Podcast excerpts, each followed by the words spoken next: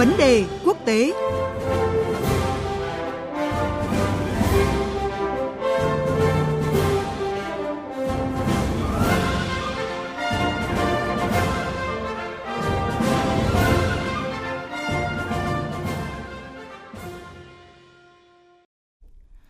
Thưa quý vị và các bạn, trong một động thái mới nhất, Tổng thống Nga Vladimir Putin vừa chính thức ký phê chuẩn dự luật đình chỉ hiệp ước các lực lượng hạt nhân tầm trung, gọi tắt là INF.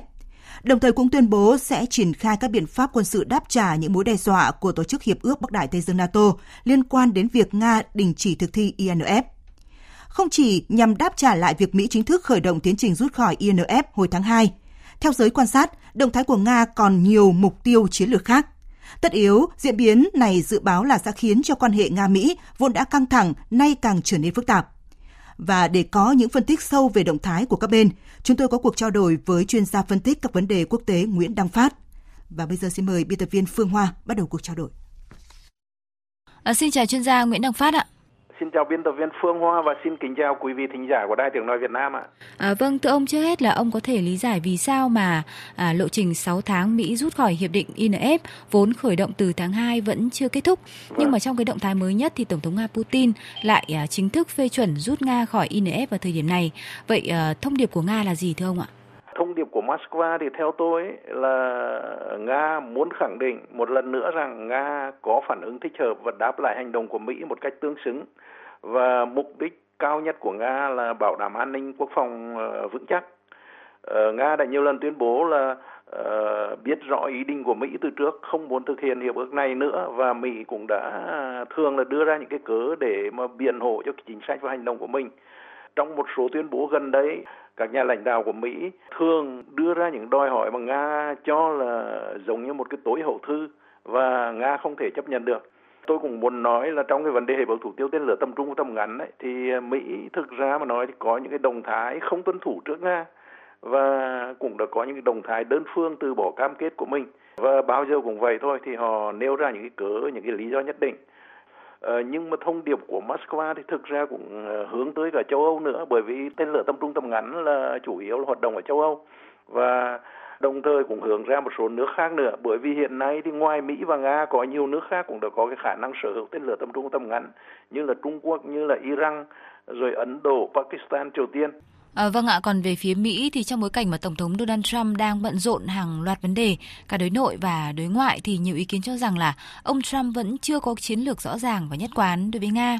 À, theo ông thì sau quyết định mới nhất của Tổng thống Putin thì chính sách của Mỹ với Nga liệu là có những cái biến chuyển hay không ạ? Có thể nói là sự kiện mà tổng thống Putin ờ, ký phê chuẩn luật ngừng thực hiện INF thì ờ, diễn ra trong một cái bối cảnh mà giữa Nga và Mỹ trong cái quan hệ hai nước này thì có những cái động thái cũng tương đối mới đáng chú ý. Thứ nhất đấy là ông tổng thống Trump và ông Putin thì đã có một cái cuộc gặp riêng dài 1 giờ 20 phút trong dịp mà hai vị dự cái hội nghị G20 ở Osaka, Nhật Bản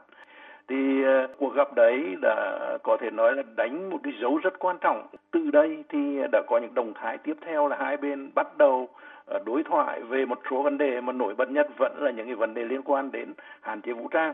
Và hiện nay hai nước đã có một cái thỏa thuận là vào giữa tháng 7 này ấy, thì hai đoàn đàm phán lớn của hai bên, của hai bộ ngoại giao sẽ gặp nhau ở Geneva, Thụy Sĩ để bàn về nhiều vấn đề dư luận cũng như cá nhân tôi cũng có những cái kỳ vọng rồi đây, đối thoại cũng sẽ đạt được những cái gì đấy giữa hai nước, Nga và Mỹ. À, vâng như ông vừa nói thì quan hệ giữa Mỹ và Nga dường như đã có những cái cải thiện à, đáng kể. À, tuy nhiên, à, thưa ông sau khi mà hiệp ước INF đổ vỡ thì có thể nói là chỉ còn hiệp ước cắt giảm vũ khí chiến lược START mới là có thể kiềm chế và ngăn cản các cái động thái phổ biến vũ khí hạt nhân không kiểm soát có hiệu lực đến năm 2021 và Mỹ đến nay thì cũng chưa quyết định có làm mới hiệp ước này hay không. À, dự báo của ông như thế nào về một cuộc chạy đua vũ trang dường như là à, rất có thể đang cận kề ạ? Nga và Mỹ thì đều ờ, có những cái động thái mà ờ, phải có vũ khí hiện đại, rồi phải bảo đảm an ninh quốc phòng của mình và có những cái cáo buộc lẫn nhau. Nhưng mà về dự báo thì tôi nghĩ là một cuộc chạy đua vũ trang với cái nghĩa, với cái khuôn khổ, với cái phương thức như là thời còn đối đầu giữa liên xô và mỹ thì sẽ không có. Ờ, lãnh đạo của nga thì đã nhiều lần nhấn mạnh là nga phải bảo đảm an ninh quốc phòng của mình, nhưng không để bị cuốn hút vào một cái cuộc chạy đua vũ trang rất tốn kém. Ờ, đúng là giữa Nga và Mỹ hiện nay chỉ còn một cái hiệp ước lớn nữa thôi về giải trừ quân bị, đó là hiệp ước hạn chế và uh, cắt giảm vũ khí tiến công chiến lược START 3. Thì văn kiện này thì sẽ hết hạn vào tháng 2 năm 2021 và cho đến nay thì Nga đã nhiều lần bày tỏ cái lo ngại là Mỹ chưa có động thái gì để mà hai bên ngồi lại với nhau bàn chuyển gia hạn cái hiệp ước này. Do đó thế giới cũng đang lo ngại nhưng mà họ cũng hy vọng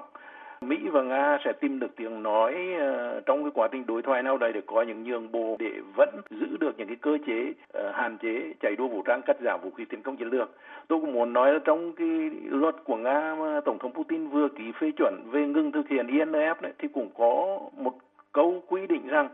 là Tổng thống Putin có quyền ờ, nối lại việc thực hiện hiệp ước này như vậy là cũng mở ra một cái khả năng rõ ràng là hoàn toàn chưa chấm dứt mọi hy vọng đối với những cái công cụ để mà hạn chế chạy đua vũ trang, giải trừ quân bị này giữa Nga và Mỹ và bảo đảm hòa bình an ninh trên thế giới.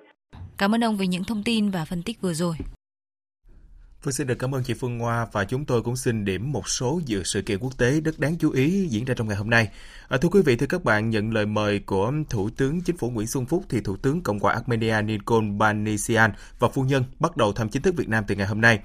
Tổng thống Nga Vladimir Putin sẽ có chuyến thăm chính thức Italia trong một ngày và giới phân tích cho rằng chuyến thăm Italia của ông Putin có thể là bước đi đầu tiên hướng đến việc làm tan băng những căng thẳng kinh tế giữa Liên minh châu Âu EU và Nga. Và ngày hôm nay thì Tổng thống Bulgaria sẽ kết thúc chuyến thăm chính thức Trung Quốc trong năm ngày. Hai bên đã thống nhất nâng cấp quan hệ hai nước lên thành đối tác chiến lược. Hội nghị thượng đỉnh Liên minh Thái Bình Dương lần thứ 14 nhóm họp trong hai ngày 5 và 6 tháng 7 tại Lima của Peru.